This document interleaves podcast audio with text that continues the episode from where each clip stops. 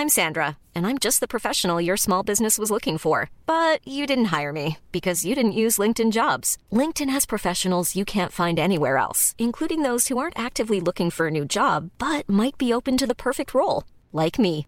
In a given month, over seventy percent of LinkedIn users don't visit other leading job sites. So if you're not looking on LinkedIn, you'll miss out on great candidates, like Sandra. Start hiring professionals like a professional. Post your free job on linkedin dot com slash people today. Even on a budget, quality is non-negotiable. That's why Quince is the place to score high-end essentials at fifty to eighty percent less than similar brands. Get your hands on buttery soft cashmere sweaters from just sixty bucks, Italian leather jackets, and so much more. And the best part about Quince, they exclusively partner with factories committed to safe, ethical, and responsible manufacturing. Elevate your style without the elevated price tag with Quince. Go to quince dot com slash upgrade for free shipping and three sixty-five day returns.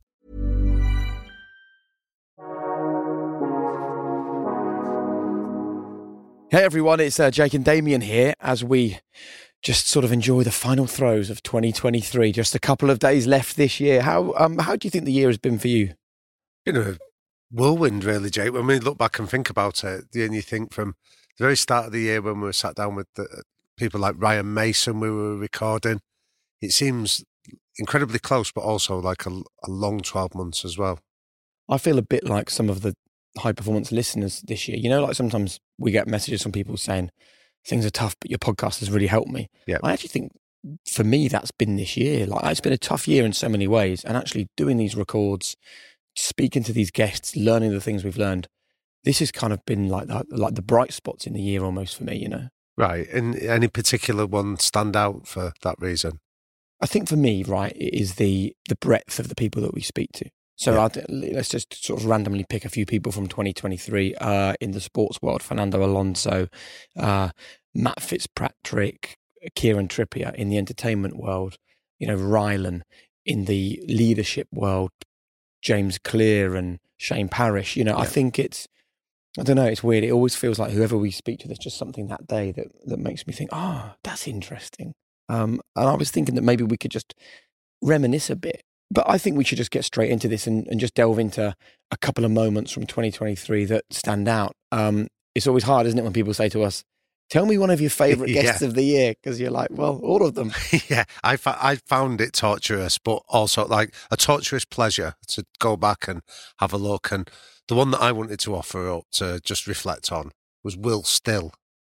And partly because we're both football fans, but there's a lot of people that listen to the podcast that love football, often from the perspective of an outsider looking into a world that often seems quite complex or difficult to break into, or, you know, talent might be a barrier of entry, obviously.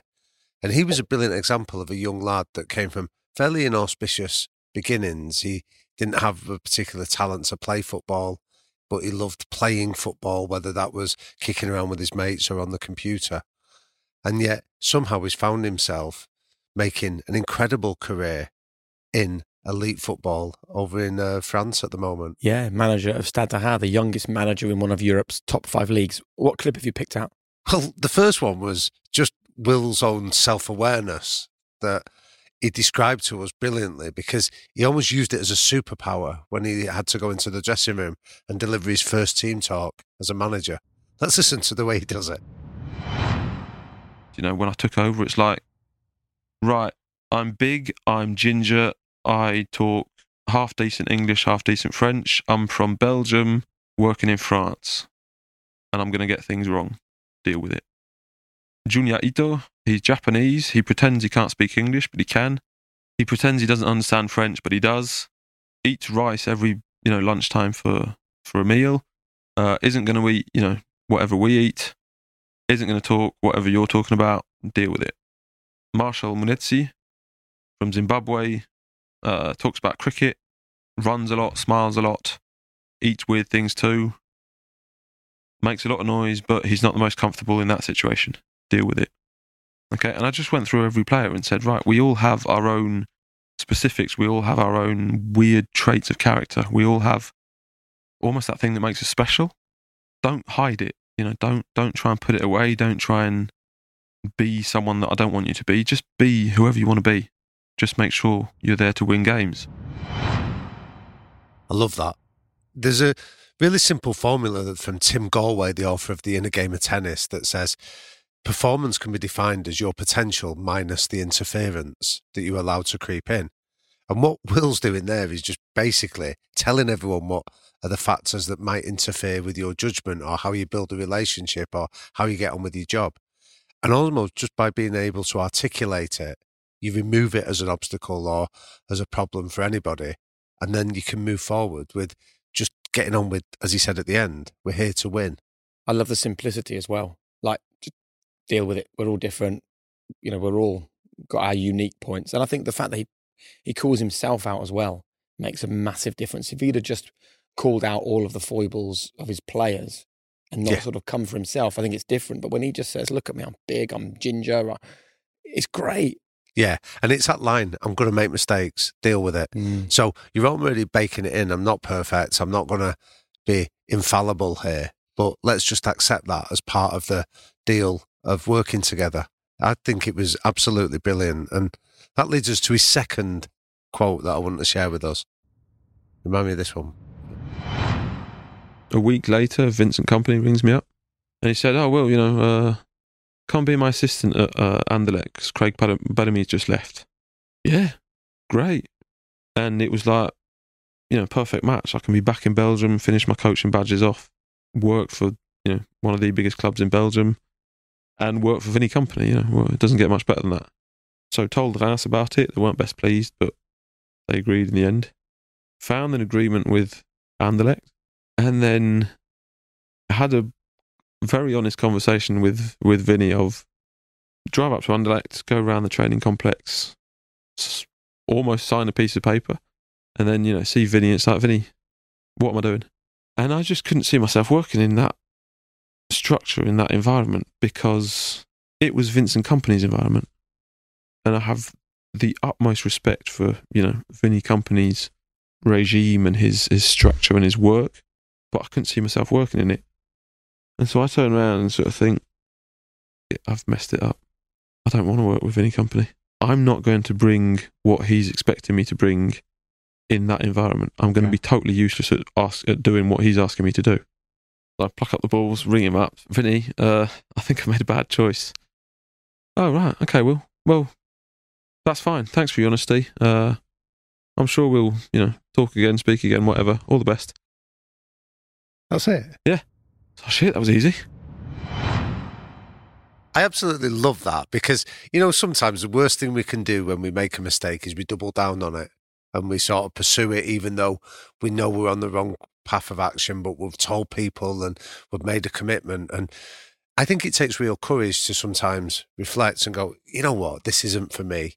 And to have the honest conversation with whoever it is that you're having to let down, because ultimately it's it's your journey and it's your journey alone.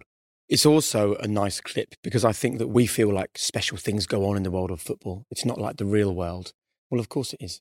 That conversation's been had in offices and in schools and in businesses all over the world all of the time. People just making a mistake and not sure how to reverse out of that error. Um, and I think for for Will to talk about it really vulnerably is important. It's an easy thing to talk about when you've retired and you're no longer in the game. When you're a current top flight manager, to admit that sort of stuff is really important. Should I take us to a, a guest? Go on. Who have you chosen? So I love the conversation with uh, with Shane Parrish, the author, the creator of the Farnham Street blog. I know you were super excited to meet him, weren't you? Yeah, I was. I, I've, I read his stuff. I've done some of the courses of his of his Decisions by Design, and I just think he's a brilliant thinker. He's got the ability to take complex ideas and present them in a really simple, succinct way. So I think he is an empowerer. I think he is an empowerer of other people. He is a reminder of our own abilities. And I think there's too much in this world reminding people like, and I sometimes feel it myself, oh, you know what, there's so much out of your control. You might as well just assume that everything's out of your control. Whereas he's reminding us that the thing that's happening is is is totally altered by your response to it. And this idea of of hard or easy mode that he spoke about, like, really resonated with me. Should we hear him talk about it? Go on, I'd love that. It's just being conscious about how am I positioning myself? Am I putting myself in the best position possible to have the best day tomorrow? If I were to talk to you tonight and say, what are the things that you can do tonight that are going to make tomorrow easier for you? And then you start thinking about that. Well, okay, well, here, I can go to bed on time. I can maybe not drink. I can work out tonight. I can uh, meaningfully connect with my partner or my spouse. I can clean up the kitchen. I can read this book that I've been meaning to read that's going to affect how I perform at work tomorrow because it's on a topic that I do at work. Well, these are things one hundred percent within your control that you can do tonight to make tomorrow easier. And if you repeat that day after day, well, what happens? You start to be in an increasingly better position. One of my kids came home. I have two teenagers, a thirteen and fourteen year old. Last year, he came home with an exam and tossed me this exam that I have to sign and said I did my best. So later on that night, I'm like, well, talk to me about what it means to do your best. Like, walk me through this. I really want to know. I want you to be specific. He's like, okay, well, you know, the exam started at ten o'clock. I sat down. I looked at all the questions. I looked at all the points. I looked at how much time I had. I allocated my energy to the questions with the most points. I'm like, okay, you followed, you know, your test taking algorithm. And he's like, and I answered them to the best of my ability. And I was like, oh, that's really interesting. That is how most adults think about decision making. That is how most adults think about life. But let's rewind seventy-two hours here. What did you do leading up to this test? Did you fight with your brother in the morning? Yes. Did you eat a healthy breakfast? No. Did you go to bed on time the night before? No. Why not? I was cramming. Why were you cramming? I didn't study. I looked at him and I was like, you chose to play on hard mode. All of these things are within your control. They're things that you know. If I sat you down and said, how do you prepare for this test? You know you can do all of these things. And if you do them, that doesn't mean the test isn't going to kick your butt. But it dramatically increases the odds that you're going to be successful on that test. And I think that's easy mode versus hard mode. Shane Parrish, what a guy. And the reason why I loved that clip from him was because I'd sort of got myself into this thinking that the thing is the thing, right? So when something goes right or wrong in my life, it's because of the moment where it went right or wrong. And what I really enjoyed about that was, you know, he's obviously talking there about his his kid doing their exams. It's a reminder that all of the things that built up to that moment is the reason why the moment went the way it did. So when good things happen, right, I think, oh, great, I've done something really well today and I've managed to secure something or win something or achieve something. And that doesn't allow for all of the months of hard work, of preparation, of laying the, the sort of the groundwork, of doing the the thing that gets unseen, that you never get celebrated for for months and months and months. Yep. It's almost like, you know, failure or success is down the road, really. And I've never looked at it like that. I've looked at it on the day when you get the failure or the success. Have you had a good or a bad day? But it's actually, it's have you had a good or a bad six months, twelve months, eighteen months that got you there, you know? So Shane would say to us, I'm paraphrasing, that what have you done with that knowledge? Because he used that phrase that knowledge is like money in the bank. Unless you yeah. invest it and do something with it, it actually doesn't count for a great deal. So what have you done since you heard him tell you about that? Simple stuff. And that's the great thing about this. So from sorting out my clothes I'm going to wear, like, because I, I think me and you are the same, right? What what we're going to wear is almost the last thing we ever think about, yeah? And I would like be five minutes before I've got to leave the house going, Harriet, I can't think of it. I've got no clothes. I've got nothing to wear. My wardrobe's a disaster. And it just added stress into the day that was no good for anyone. Now I'm like, Harriet, can I just have a chat with you? Tomorrow I'm doing this. Can we just have two minutes? And she's like, yeah, she's amazing. Wear this, try this. Perfect. Brilliant. Something like today, we're interviewing like a really well-known sports person today. I would be doing so many other urgent things in the build-up to this that I'd forget the important thing, which is that these conversations need to be really bloody fantastic, yeah, yeah. right? And so I'd think about this for an hour or two beforehand. Not now. It's like a week before, I go through my diary and I put in three or four blocks. So this com- this conversation today has had three hours of thinking. And in all honesty, previous conversations might have had still an hour and a half, but an hour and a half before we walk in the room. Yeah, yeah. Whereas this is now three hours in the week building up to it, and I can sort of cogitate on it and stuff like that. And I suppose that that leans into the second clip I wanted to play, which I think makes it help. It's really helpful for people to, to like, what's the takeaway from this? And the takeaway for me has been the line that he used, you show me your diary and I'll tell you your priorities. That's the big one. So should we hear him sort of explain it in more detail? Yeah, this was a really powerful moment, I thought. If you have ten blocks of time a day and you spread them over ten projects, that's one block of time a day per project. You're not going to move very fast. I mean, you're going to feel busy. There's lots of switching costs associated mm. with that, but you're not going to get anywhere. I think you need to narrow things down to two or three priorities. These are my focus. And if building a relationship and maintaining that relationship with my partner matters to me, I should be able to see that in your calendar. So don't tell me your priorities, show me your calendar. What do I really care about? What do I really want to accomplish? How do I allocate my time to those things? So it's actually counterintuitive, but doing less leads to doing more. So that was also a big wake-up call for me. I thought if I was busy, then I was successful. You know, like I filled my day, yes. And this idea of you can do less and achieve more was, again, a, like a total eye-opener for me. So I no longer now feel I have to, you know, when I showed him my diary, yeah, it was yeah. like fourteen things are happening the next day. That for me previously was a really successful day. Like tomorrow I've got a great day, fourteen things are happening. Now it's like, what is wrong with me? Why do I think I can do fourteen things in a day and be a good dad and be a good husband and be a good colleague and be creative and think about what's next and do, and do those fourteen things well, by the way. Yeah. So my diary now has three or four things a day, nothing more. The one thing I'd say there, Jake, is I'd catch you on, like, when you say, what is wrong with you? The answer is nothing's wrong with you. I think you were thinking the same that what Shane explained is so many of us yeah. do, that we're almost caught in the cult of, or in the pursuit of busyness that we pack in our days. Well, why is Shane so popular? Stuff. Because he's solving, like, if this wasn't a problem that everyone had, yeah, yeah, nobody would buy Shane's books, read Shane's blogs, or care what Shane said. Like, he's solving a problem that I think ninety percent of us are struggling with. Yeah, and if there's anyone listening to this, I'd really urge you, go onto the app, go and download Shane's um, episode, and I promise you, it'll set you up for a fantastic, hopefully, twenty twenty-four ahead. Right, over to you again.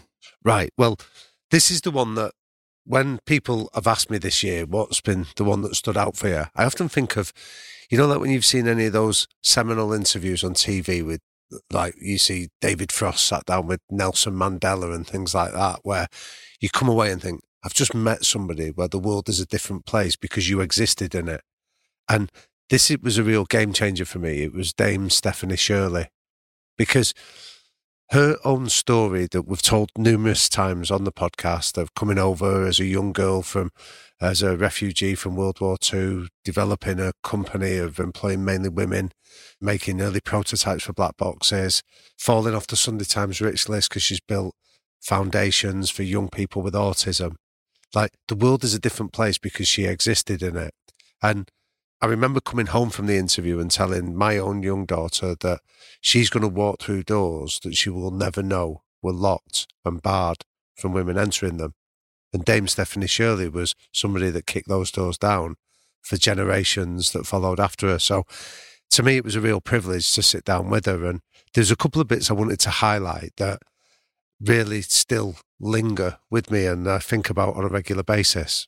The first one is this question that she asks herself. Let's listen to the way she frames it. That my life was saved. Um, now, I was very young, but what I remember strongly is well-meaning neighbours of my foster parents saying to me, aren't you lucky to be saved? Aren't you lucky to be saved? And indeed, I was.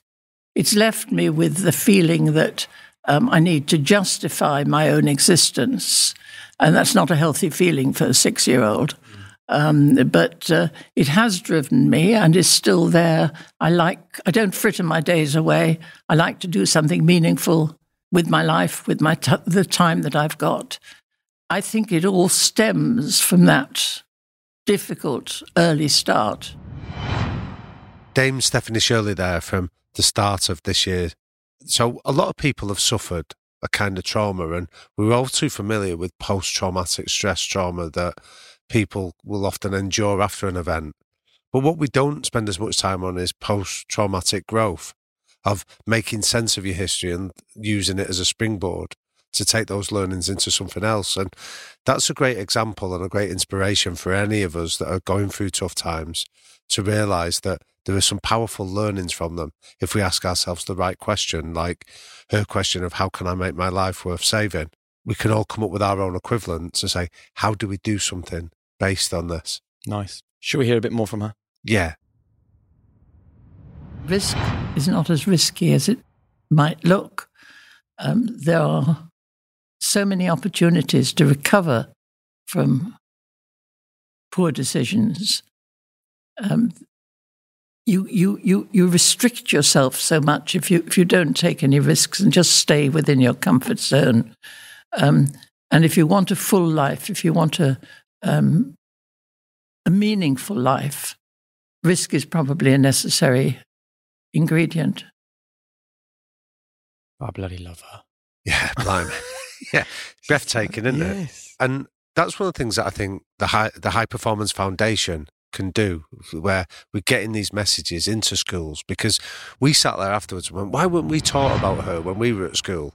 And the reality is that the foundation is taking the lessons of the giants that have lived amongst us and trying to teach the next generation of what she's telling there. The greatest risk you can take is never actually taking a risk. She's fantastic. Right, final guest that I wanted to draw people's attention to is Keir Starmer. Oh, wow. As we talk, the leader of the opposition. And I think the reason why I really wanted to highlight this one again is that this is nothing to do with politics. It's nothing to do with are you um, on or not on his side. It actually is the hallmark of high performance, which is just lean in to anyone and everyone. It was a wake-up call for all of us on the team that as soon as you speak to a politician, like vitriol and aggression and hurt and sadness and frustration gets hurled at you purely for talking to someone who's a politician. And our response to everyone was, look, we, this is not us talking to a politician. This is us talking to a person. And whether you're going to vote or not vote for him, you need to be able to make that decision. And the only way you can make that decision is understand the person that you're voting for. So that's really why we wanted to speak to Keir, just to get to know him as a person. And he got quite emotional in the conversation, didn't he? And spoke about his father. Let's listen to him. It's taken me much longer to work out my relationship with my dad because he was by nature more distant. It didn't feel close. I don't regret very much in life, but the last time I saw my dad, he was in hospital, dying. And I walked away. And I knew he was going to die, just knew it. And I didn't turn around to go back and tell him what I thought. And I should have done. What would you have said to your dad? I would have said I love you. I'd have also said I'm proud of you. I'd have tried to close that gap that was so important to him in his life. I think the reason why I wanted to play that clip from Keir Starmer is just to remind people that you might be a politician, but you're also a human being, and we are voting for human beings. They're human beings that are deciding the future direction of our country. And it's so rare for someone to to be in his position and talk like that, I think, in, in, a, in a public space, isn't it? Yeah, when sometimes you see people respond like that on telly, I, like there's a cynical part of my brain wonders whether it's confected or they're doing it for to get a particular reaction. But being in the room that day, the emotion was palpable. You could see as he was telling the story that his lips started to go, and he was back in that hospital ward with his dad, and there was something very genuine and very sincere about what he shared with us. And the other clip I wanted to share is him talking about how he builds teams and creates cultures, because I, I get really frustrated with career politicians, you know, people who've chosen politics to feather their own nest and forward their own ambitions in, in the in the world. He's already done so much, you know, being in charge of the C P S, being a fully trained lawyer, you know, all of the amazing things that he's done. So when he spoke about how you create a culture, how you make sure that everyone on the team is looked after. As a business owner myself, my ears pricked up, and, and this is what he said.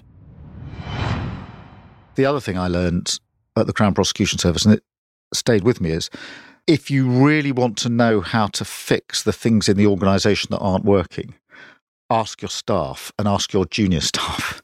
We had these hundred or so offices across England and Wales, and I'd visit each of them quite regularly, at least once a year. I'd try to get to once every other year, so I'd do about fifty a year, go out to these offices.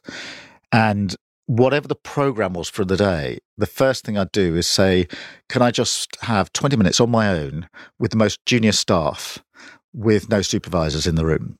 And it was so insightful. And I asked um, them two questions routinely. The first was, what's the biggest problem, challenge that you've got every day you do your job? And what's the workaround? And the second, equally instructive, I thought, was when's the last time your manager said thank you to you? Brilliant. And it was such an insight into how you manage people, how you lead people. I think it's really good advice, you know? Such a simple piece of advice that any of us can do, isn't it? That just say thank you to the people that are there to help us, support us and guide us. And I think as we come to the end of the year of high performance, I think simple is the word that I'd love to draw upon, actually. I think all too often people try and overcomplicate what we're trying to do with high performance. But actually the truth is that this is just simple stuff. You know, we're just asking people to focus on the small elements of their lives, try and do those to the very best of their ability, and trust that if they just focus on doing the right thing, then hopefully the right things will come their way and, and great things will happen for them. That that's all high performance is. It's not about huge success, huge wealth, huge achievement. It's the small things. And I think the small things done right can take us to great places.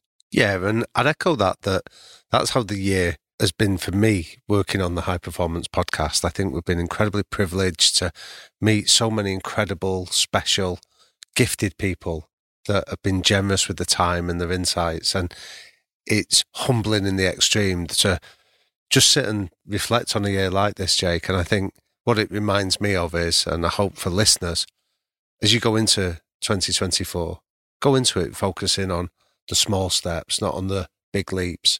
And that hopefully leads to a happy new year for everybody listening. And as we sign off for twenty twenty-three, I would ask you just to do one thing for us, and it will take a very short amount of time. Think of one person in your life that doesn't currently listen to High Performance and let them know that we're here for them, because in January, we have lined up a bunch of incredible conversations with remarkable people. And we have tried to create a January guest list that is going to set you on a great platform for the whole of twenty twenty-four. So if ever there was a time to tell someone about this podcast, I sense that now is that time. Definitely. You know, that could be the greatest gift that you offer somebody to start the new year with. Tell them to get to the App Store, type in High Performance, and come and be part of our community where we lift, we inspire, and we hope help everybody to live a life of high performance on their own terms.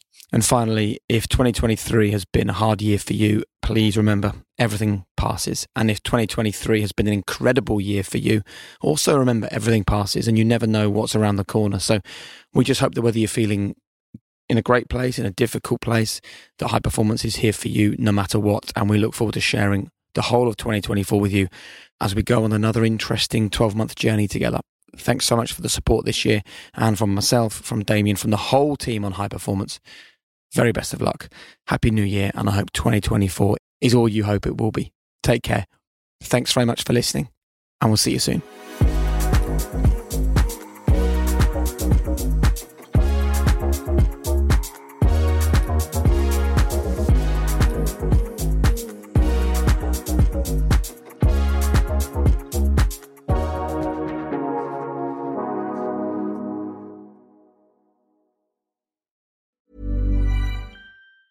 Even on a budget, quality is non-negotiable. That's why Quince is the place to score high-end essentials at fifty to eighty percent less than similar brands. Get your hands on buttery soft cashmere sweaters from just sixty bucks, Italian leather jackets, and so much more. And the best part about Quince, they exclusively partner with factories committed to safe, ethical, and responsible manufacturing. Elevate your style without the elevated price tag with Quince. Go to quince.com slash upgrade for free shipping and three sixty-five day returns. Hi, I'm Daniel, founder of Pretty Litter. Did you know cats tend to hide symptoms of sickness and pain? I learned this the hard way after losing my cat, Gingy. So I created Pretty Litter, a health monitoring litter that helps detect early signs of illness by changing colors, saving you money and potentially your cat's life. Pretty Litter is veterinarian developed, and it's the easiest way to keep tabs on your fur baby's health right at home. Go to pretty litter dot com and use code ACAST for twenty percent off your first order and a free cat toy. Terms and conditions apply. See site for details.